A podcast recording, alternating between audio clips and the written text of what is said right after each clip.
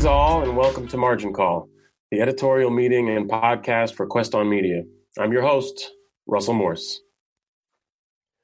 On today's episode, we're joined by New York City based journalist Krista Bryant, who shot and edited Between the Ropes, a compelling portrait of a young woman who battled her depression by training to be a professional wrestler. The video is on the Quest On site now, and anybody who hasn't seen it, I encourage you to check it out immediately. Immediately, or whenever you have time. Uh, thank you so much, Krista, for being here. I'm excited. You're a first time guest. It always makes us very happy to have first time guests. Uh, I'm also excited today because we're joined by Amelia Gonzalez, who is not a first time guest. Amelia's been here many times.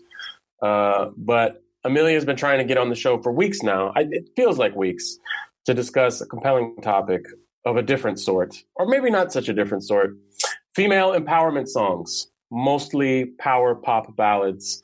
Uh, and I'll let Amelia tell us more about that. But thank you so much, Amelia, for being here. I'm glad we were able to create some space for this conversation, and it's always a pleasure to have you. Uh, I'm joined also by Melanie Feliciano, which always makes me happy to see Melanie's smiling face.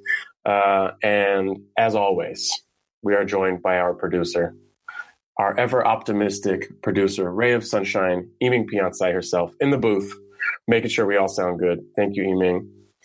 Uh, I'd like to start with you, Krista, first of all, because it's your first time here. So it's like baptism by fire. We have to start with you. Um, and also uh, because your video is on the site right now, and I, I, really want to encourage everybody. I know that everybody who's here today recording has seen the video already, but all of our listeners, if you haven't seen Between the Ropes already, please please check it out. It's a very, very compelling portrait uh, and a wonderful subject. Uh, Krista, I'm curious. Uh, I don't know much background at all. I watched the video. I know Melanie met you, and and you guys were able to have a conversation about it. But I'm curious about the background, how you met your subject, and, and how this project came about. Okay, well, thank you for having me. I'm glad to be here. So I was studying journalism in Columbia this past year, and I met Jasmine, who's the main character of my video, through my master's thesis. My master's thesis was on body shaming and body imaging among women in wrestling. And the first character I came encounter with, she introduced me to Jasmine, and I felt such a warmer connection with Jasmine. So I was just like, her story needs to be put on video. It needs to be told. So fast forward till um, April or the few weeks in the last two weeks in March into April, we had to pitch our story ideas to our, our video professors. And at first, it wasn't received well. It was just like, okay, it's wrestling, it's fake. You know, what can it, what can you most possibly tell me that's going to be compelling for a video? So as I'm talking to her, I'm realizing she's getting more and more deeper to her story. And then the fact of she's using wrestling as a a way to combat her depression because she suffers from depression like that's a really good way to you know tell her story and put it out there. So once i told that to my professor me and my um, partner who is my video partner jade who helped me on this video we shot it together. We literally was it was like a day in the life. We shot her at training we shot her in her house we shot her and her performance mode. And I'm just so happy the way that the video has come together. And I think the the best part of telling these stories is that you may look at a wrestler as a normal person and you may never know what they're really going through or why they're doing using wrestling as an outlet. Sometimes it's just for fun, but sometimes it is for being a better you. So that's why I decided to use her story and put it on video.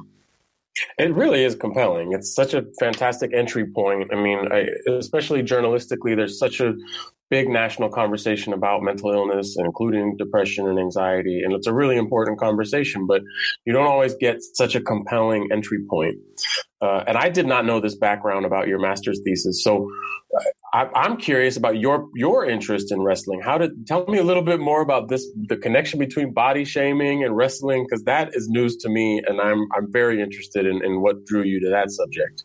Um, I've been a wrestling fan since I was six, and I've always followed. You know, wrestling has always been the male dominated sport with the women who come out there only there as eye candy or tokens and I wanted to and, and seeing the evolution from when we had Sable and Tori and um, Stacy Keibler in the Attitude Era, up until the women we have now who are actually doing athletic things and making history as men. I wanted to really showcase that because as athletic as these women are now, they're still being called fat or they're still changing their bodies or altering themselves just to be better for the crowd, just to please the crowd. Like it's just like their performances are not enough. They have to alter their bodies. I, and I for one, feels like everybody should embrace themselves no matter how they look. And it isn't perceived that way all the time. So that's why I wanted to dive into that a little bit more and bring light to that situation because it's something that's underreported, something that a lot of these women go through, and it ultimately causes them to alter themselves to where they can't re- they can't reverse it. Things can happen, you be put out, and then that's it. Then you did all that for what? For nothing. So that's why I wanted to um to showcase on that, display on that. So I'm also a wrestling fan, a pro wrestling fan. Probably not as knowledgeable as you, but I came up uh, in the '80s, so this was like the Hulk Hogan era, um, and the Sergeant Slaughter the yeah. golden era, right? So I get every golden era. My, I'm a, a golden era of hip hop. I'm a golden era of wrestling. I was yeah. very lucky to be born in 1980, apparently. Uh, you know, Macho Man, Randy Savage, all that stuff. Uh, and it was hard to escape. At this time, it was such a cultural phenomenon. It was just the most popular entertainment. I didn't have to seek it out um, at all. But I remember at the time, uh, it was an interesting footnote that oh there were going to be women involved and now i know you're going to hate me for asking this question because i'm sure other people have asked you but there's a tv show now as you know the gorgeous ladies of wrestling but that was real when i was a kid in the 80s they were like oh yeah glow they're going to be women wrestlers but it was a lot more about what you're saying. It was much, I mean, you know, these women were very sexualized, you know, it was a lot about their bodies and looking good and a lot um, uh, kind of like fetishizing the idea of women fighting as opposed to like them being athletes in the way that the men were athletes. So I have to ask, do you watch the show? Do you like the show? Do you hate the show? What are your thoughts? It's funny. I've never watched Glow. When it first came, when the series first came to Netflix, yes, I know I get that all the time. I'm like, they're like, what? When the series came to Netflix, I really didn't know what it was. And then when I went to go actually watch the show, I actually saw the documentary behind it, like the real documentary.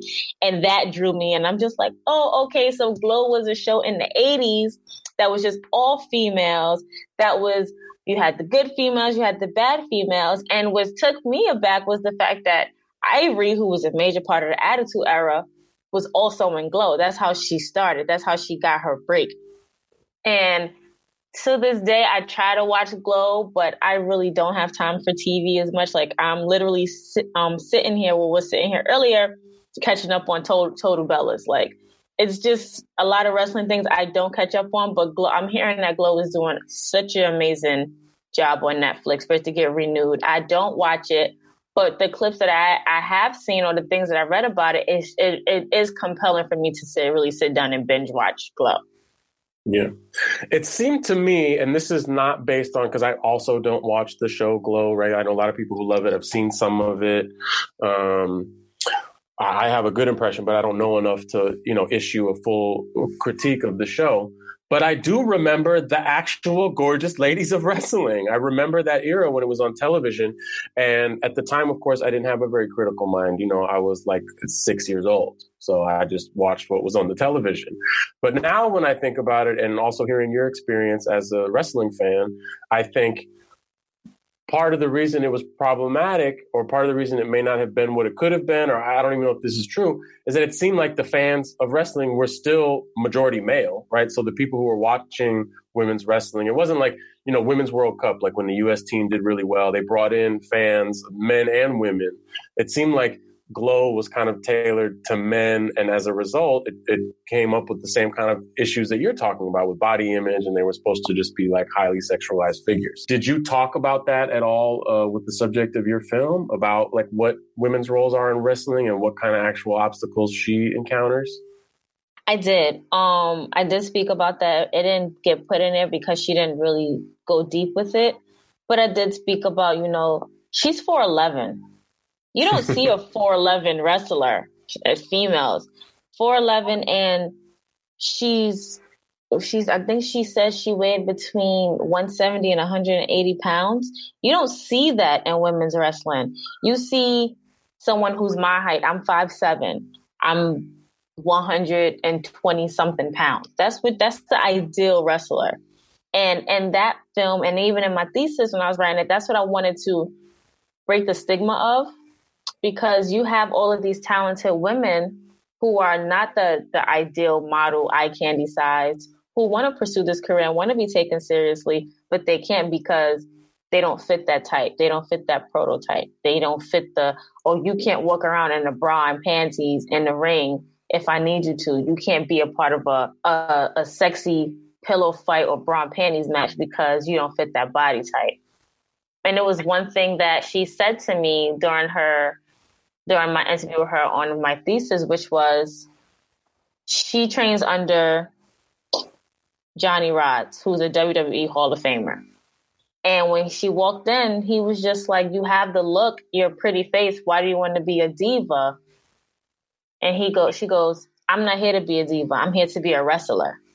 So that stood out for for the uninitiated. Please explain what is a diva in wrestling. Okay, so a diva in wrestling are the Sables, the Torrie Wilsons, the Stacy Keiblers are the sexier models who usually flaunt their their assets. They're the ones who are very catty towards each other. And this is how women were classified for a really long time until this new generation of women who are fighting on the rosters on SmackDown and Raw now came about and was actually showcasing their talent, showcasing that they're actually more to them than just a pretty face or a nice body. Like they're willing to go in there and get bones broken, be scarred and bruised, and put their bodies on the line to put on a good show. So they transform from divas into superstars, and now they are equal towards the men. That's fantastic. I didn't even know that was going on in WWE. Like I said, I've been out of the game for a while. I still want to say WWF. That should yeah, tell you how my, my, fandom is. I still want to call it WWF. Me too. And I still resent the World uh, Wildlife Foundation for taking that acronym away from them because I think it really belongs with wrestling. It doesn't belong with any kind of conservation group. Nobody cares about pandas. We want to see wrestling. I agree. I feel like WWF has that that special place in everybody's heart from golden era. I grew up in attitude era. So it was just like, yeah, WWF, you know, that's mm-hmm. how you knew it was different. Once it changed to E, the whole dynamic and platform just changed. And I think that's why a lot of people, even myself, I stopped watching it for a while. And then I came back to watch it, I guess around 2012, 13, I started watching it again. And it was because of, it was a guy, Roman Reigns, was up there, and I was just like, okay, he's cute. And that's how I started watching it again. And then I started to see how the women were actually starting to fight a little bit more, which was more than pillow fights and bra and panty matches and mud matches. And I was like, oh, okay, well, this is different. This is what I like to see. And because of it, me and a friend now also have we started our own video IGTV thing about just talking about female wrestlers the evolution of female wrestlers. It's called Those Wrestling Girls, and we just shot our second video today. And we just wanted it, we just want to give knowledge to those who don't um, know about the female wrestling world at all. Yeah. I mean, I think there are a lot of people who don't know about the female wrestling world. My defense of wrestling as an adult has always been that so many of our, you know, pressing social issues end up being filtered in, through the ring. You know, when we talk about race relations, or even when, you know, uh, in 1990, when we invaded the Iraq for the first time, or when we went to war in Kuwait versus Saddam Hussein. You know, it was a big. There was a guy, the Iron Sheik, you know, and he was supposed to represent all this anxiety and a lot of like, I guess, what you would call Islamophobia or kind of anti-Arab sentiment around that time. Yeah. And then he teamed up with Sergeant Slaughter, who was supposed to be the American military guy, and it created so much drama because everybody thought, oh, Sergeant Slaughter, he's supposed to be Mister America. You and know, he sold this, out and yeah, and he sold out to go to the Iron Sheik, and it was like this really compelling storyline that kind of tapped into what was the, the social anxieties of the time. And a lot of that happens true. I mean, there's all kinds of like race relations, there's racial stuff that goes on in the ring, and all these kind of like social anxieties are filtered through that uh, in a way that I guess we don't see as often. And if you think about who the who the fans, you know, the stereotypical fans are of wrestling, Um, I mean, I guess now it's not fair to say that because you have your own show where you're talking about women who watch wrestling. But you know, people would say like, um, you know, what they call Trump's America, right? Who who do you think most of the people are who watch uh, wrestling? And a lot of times it's like rural, you know, mostly male, mostly white. But maybe those stereotypes don't hold true. Is that still true for the fan base of rest of, of wrestling? Oh no, it's still true. It's still true. Um, uh, there's an African American female who wrestles on the main roster. Her name is Naomi, and there was something. She was racially profiled. Somebody called her a monkey, like a black monkey or something like that. And she said this is something that we I face with, and a lot of the African American superstars deal with on a daily basis. Um, there's another group, the New Day, who are all black, who gave an opinion or a statement on how they felt about Hulk Hogan being reinstated into the Hall of Fame this year. And, you know, he was taken out because of his racial slurs that he said, saying the N word a lot. And it was just like, we feel, I guess they didn't want to say we, we feel that he shouldn't be in it because Hulk Hogan kind of helped build the WWE and what it is today. But at the same time, it's just like you're not you're not speaking up for yourself. You're pushing what you really feel inside because you don't want to jeopardize your career. You don't want to let those fans down. You don't want to, you know, put yourself at the bottom of the totem pole. So it was like, do you sit and face with those racial inequalities on a daily basis without speaking up for yourself? It's like, what do you do? It's like you're being faced with a double edged sword. Right, right. I have to ask. This is this is my last question about the video or about wrestling uh, before we we pivot to Amelia. Mm-hmm. Um, but I'm curious if you're interested in wrestling. You mentioned earlier, like you know, are you training yourself? Are you you know, do you want to put yourself in that position? You know, it's funny? I just mentioned this to one of my closest friends on um, Monday. I was watching. I was at a bar and I put wrestling on my phone because Stephanie had an announcement to make a big announcement for the women. And I was just like, you know what? I still low key want to train to be a wrestler. Like, I still want to see what it's like. Because when I was at the ring shooting, when I was at the gym shooting Jasmine, I, I, felt something like when I stepped on the apron, like stepped on the side of the ring to get actually get her going against the ropes. I felt something. I'm just like, I feel like this is where I need to be. Like, I need to be in a wrestling ring. Like, I need to be in WWE. I need to you know, showcase my talent. But at the same time, it's just like, do I really have the tolerance for that type of pain? And can right. I really compose myself if something was to go wrong and I really get hit in the face? Like, do I go off?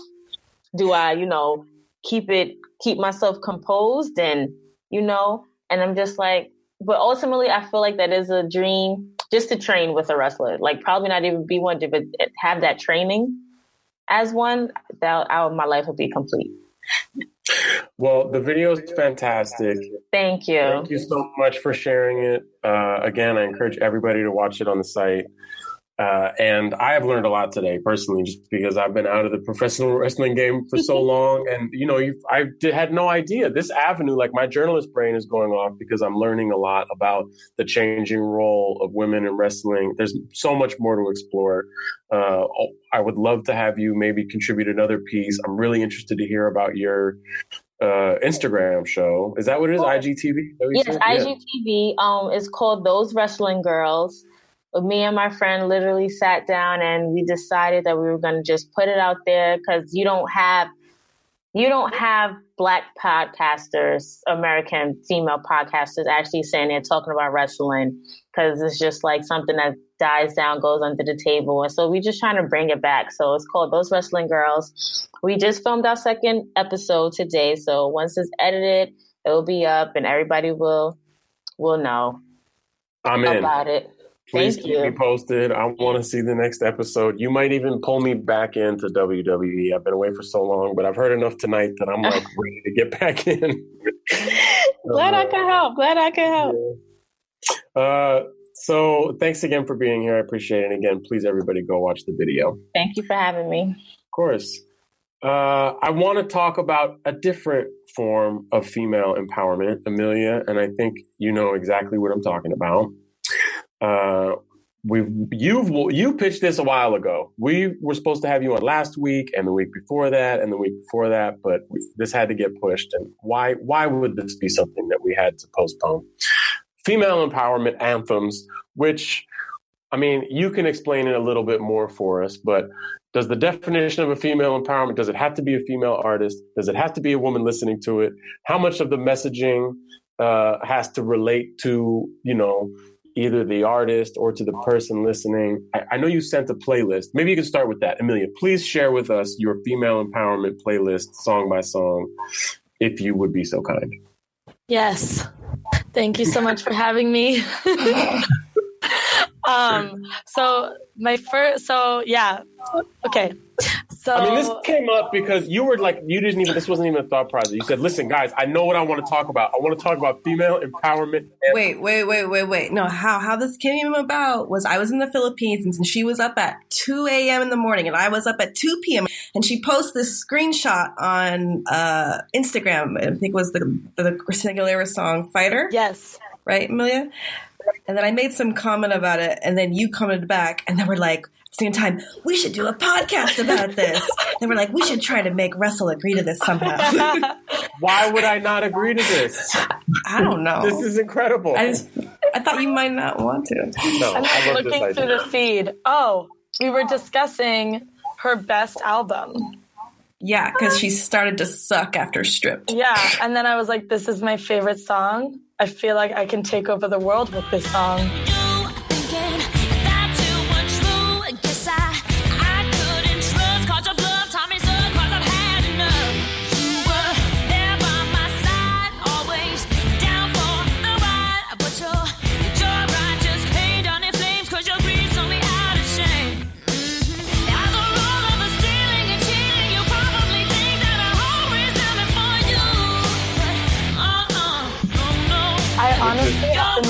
Fighter? Is it Fighter?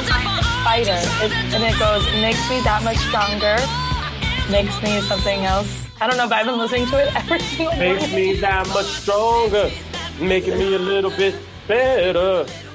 Oh, baby, I'm a fighter. No one's gonna make me stop fighting. I love that rendition. No, it's so it's so good. It's so good and it's so encouraging like I don't I mean I don't know, you know, who listens to it or what defines a female song, you know, all those things. Like I think it could be anything, honestly. But um that one and then there's Bust Your Windows by Jazmine Sullivan, but kind of like all of Jazmine Sullivan's music just makes me want to like change my life.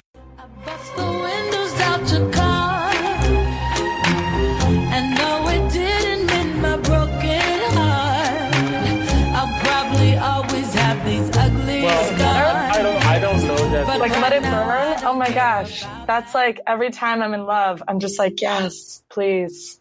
Yes. Well, please. whose windows is she trying to break, and how does this um, relate this to your own life? Person who totally like was hella rude, but then she was like, you know, I'm just gonna bust the windows out your car, um, which was an encouraging statement. It's her right. way of expressing herself. That's very. Which is how I feel half the time when I'm doing daily life. I'm like, I'm gonna fucking bust everyone's window. I'm just kidding. Um, it's a metaphor. Really. It's a metaphor. It is. It's a metaphor for how I want to battle life each day. Um, and then my third song was Survivor by Destiny's Child. Because if you don't put that song on your playlist, I don't know what you've been doing or listening to. You? Who are Who you? Are you really? Survivor on your playlist. so it's really good. But yeah, no, Fighter has it's just it's like and then there's like this part at the end where you know it does like the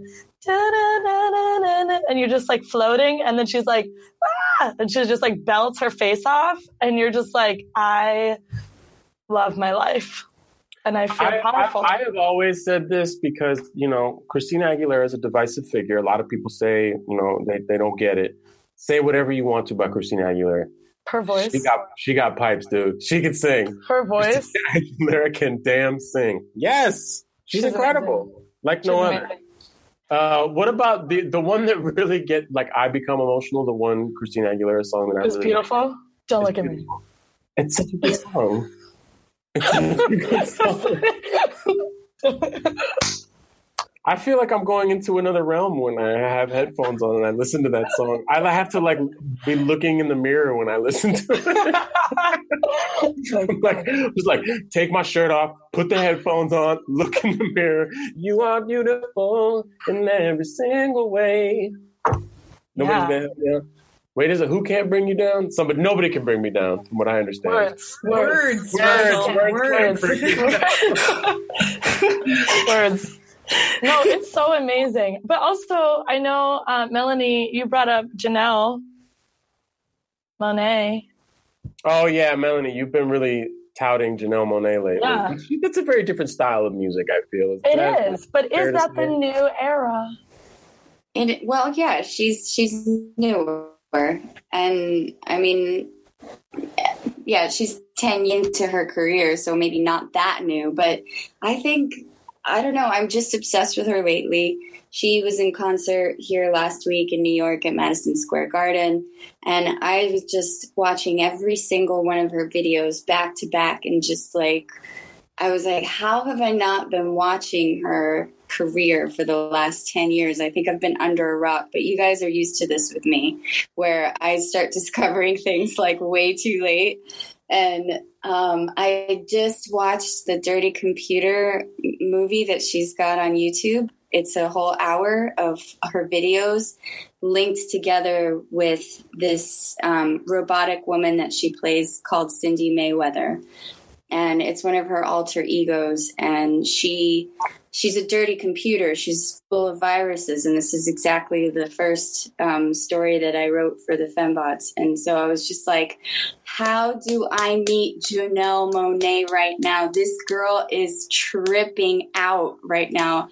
So i just watched it over and over and over again like i was a kid and she's doing this thing right now called hashtag fem, fem the future where um, female filmmakers can say in 10 words or less what they um, envision to be a beautiful future.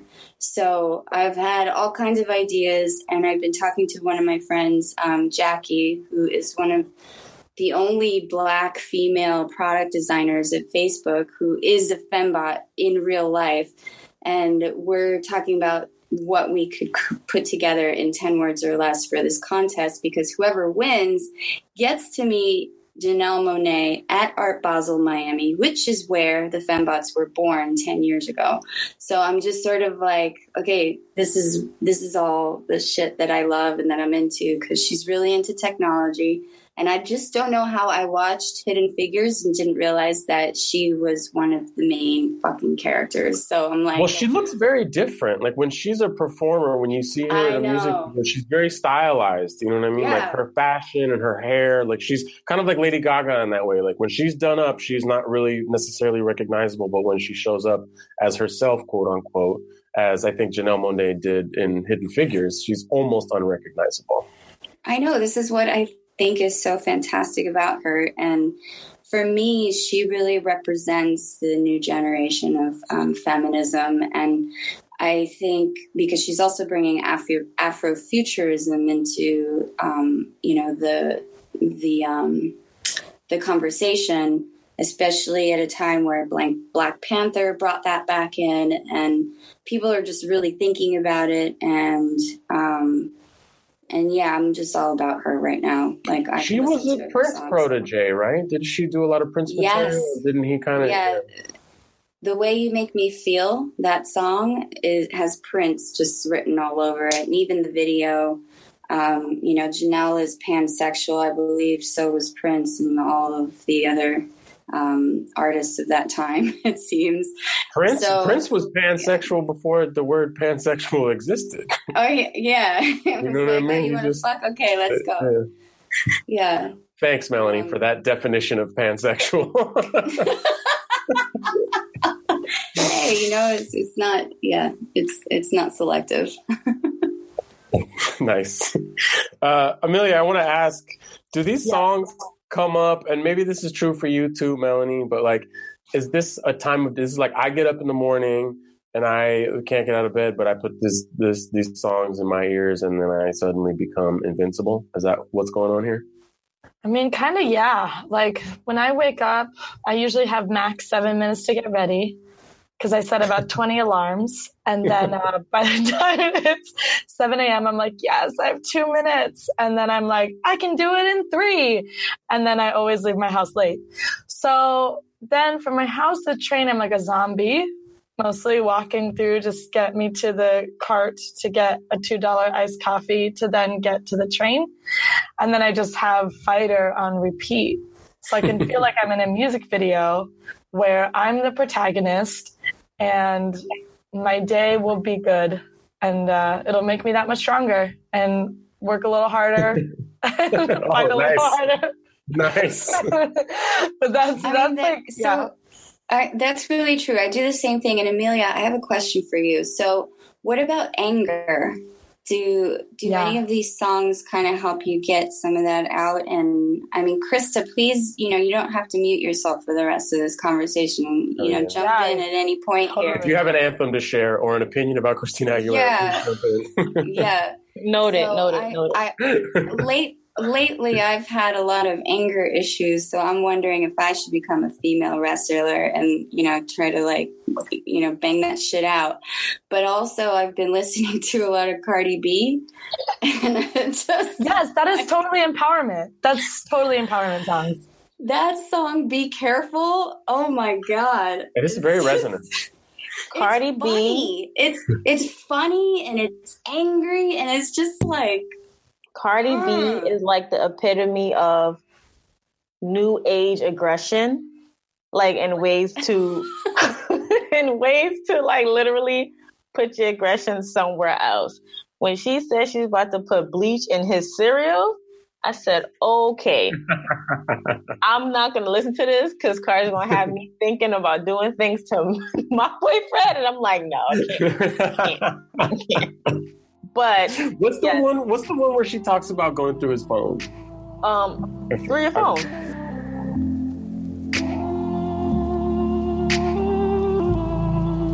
Look, I just wanna break up all your shit.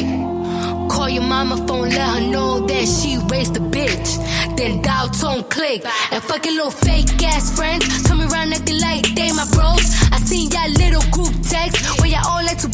about your hoes. And you can tell your little bitch. I screenshotted all her naked pics. Or you wanna send news to my man? Wake up and see your boobs on the gram. Little bitch, I cannot stand you. Right hand to Jesus. I might Okay. Yeah. every single word of that, I was like, I, a person, a woman has said every single one of these things to me that Cardi is saying right. It was like almost, it's like she had been following me around and taking notes. I was like, how did you know about that? How'd you know about that? I felt outed by that song. I felt exposed. I think you think like, and a lot of other men did too. Everybody was feeling true. guilty after that. I really felt guilty. bad. I was like, wow, that's what really happened. That's what the other side is. Damn, Cardi. I felt educated. I felt exposed and simultaneously exposed and educated. P.S. That, that, was all a long time power. ago. That was all a long time ago, everybody. Okay, I'm, yeah, a, I'm a grown yeah. man now, a, a perfect gentleman. I don't have any incriminating stuff in my phone. Just in case. Well, I mean, that's not entirely true, but. uh, but what? That's Cardi B's uh, secret power is that she can expose you and empower you at once. Exposing and empowerment at once. Yeah, I love her, man. She's brilliant. That's like transformative. Yeah, it's like a different style of art, man. It's also like my objection, and I know that this is a tangential conversation, but like my objection to, you know, like I really don't like Drake because I just feel like Drake is fake and he's not really of this world or of this life, and everything he's talking about is just like a fake persona, right? And I'm not trying to start a Drake conversation because I know he has good music, but everything that Cardi says, I'm like, that's your life these are things that you have said to people. Like this is really who you are. Whereas Drake, I feel like is just doing some kind of performance. He's just like, you know, a Canadian who's wandered into our American art form and is like doing an imitation performance. But like, I, I've just never felt someone seem so authentic and like ex- exposed in the way that Cardi is. You know, I'm I'm a genuine fan. Genuine that's fair fan. to say. That that's fair to say. Um, with Drake, I just I, I love Drake before he made this big transition, I was more so in the mixtape realm of Drake. Like Drake as a mixtape artist, I feel like you're, is more freeing than him as a regular artist or mainstream. But there are songs that I would listen. I love Drake. I'm not even going to say and lie to you and say that I don't. Mm. But and there are some songs that I will listen to, like Redemption. I just be like, oh, okay, that that's my song. Drake's best album is from, and I think I'm gonna get this wrong, but it's from Nothing to Something or from Something to Something. That that album, And I feel like it's one of his best albums that he's put out. And I w- I w- it would be crazy for me to say that he doesn't have good music. He makes so much good music. He's a very talented lyricist. I'm not trying to take any of that away from him, but my frustration, and we mentioned this earlier, as a golden age rap fan, is like authenticity was very important in the 90s. Like if you were a rapper and you were talking about a life that really wasn't your life, they used to have a thing called studio gangsters. Like you know, Easy E had a whole song of like you know calling out all these LA people who are like, yo, man, like you're talking about being in gangs that don't exist. You're talking about committing crimes that you didn't commit. And it's not like, you know, I'm not arguing, oh, every rapper needs to be a murderer or whatever, but authenticity mattered. And, you know, who you claim to be in the booth, you know, should be reflected by your life. And that's totally out the window now. Now it doesn't matter, like who you, you know, like you, you adopted a different persona and that's fine. Johnny Cash said he shot a man in Reno just to watch him die. We all know Johnny Cash isn't a murderer. I'm not hmm. saying Johnny Cash is fake, but it's just so refreshing to hear Cardi talk about like the emotional experience of of betrayal in the 21st century which has just really never been documented before. It's like the oral history of a woman scorned by an iphone is you know is is i think a good encapsulation of cardi b's music and a part of the reason i love it. Although there are many many reasons i love it. What's not to love really? But she's also i feel like she's been so real since day one like even before she yeah, she got famous for being herself. That's yeah, incredible. Like literally. you know, we're really we're really critical of people like you know, like you talk about the Kardashians stuff, like oh, what did they ever do? Or you know, it's like they were being themselves, but they're like kind of boring. But Cardi's not. Cardi's not boring. Like you could do a reality show that was just her 24 hours a day. You don't even have to edit that. you know, she's such a fascinating persona. So anyway, I've said enough about my enthusiasm for Cardi B. I'll leave it there. But I'm glad I'm glad she came up. Thank you. I don't know if it was Melanie, whoever mentioned her. Uh, I'm glad she came up because I'm pro Cardi.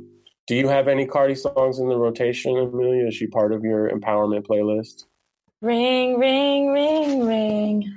You don't hear my line no more oh, oh, you make it ring. That's like my fucking song. And Kehlani is also totally an artist that's like out here trying to be herself. I mean, I think she is in a lot of ways, but like that's that was yeah, that's amazing. I love that song. Ring ring. Also, I got into it because my friend really loves it, and then her son really loves it, and he's like one or two. But every time it comes on, he's like bopping his head.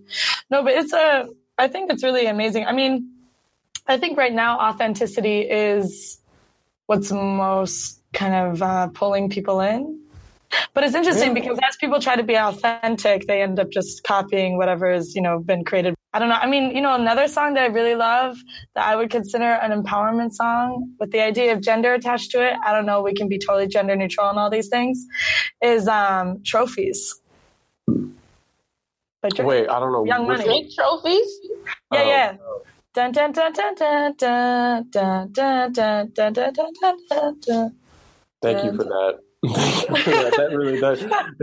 Wait, Kristen. You know that song? I know the song, and I'm just trying to figure out where the empowerment comes from. Ooh. Like not trying to, you know. It's it's an important question, Amelia. Yeah, I'm just trying to feel like this shit is not a love song. Da, da, da, da. Oh, uh, I don't know. It just pumps me up. I mean, but also sometimes really intense music pumps me up, and I feel empowered because I'm like, yeah, I'm angry. I mean, it's a good song to, you know, like bop to and whatever. But at, for an empowerment song, I'm just like the lyric. I don't. I, for me, I would not use that. Well, what is it, Krista? Tell us what is the song about? What are what are the actual lyrics saying?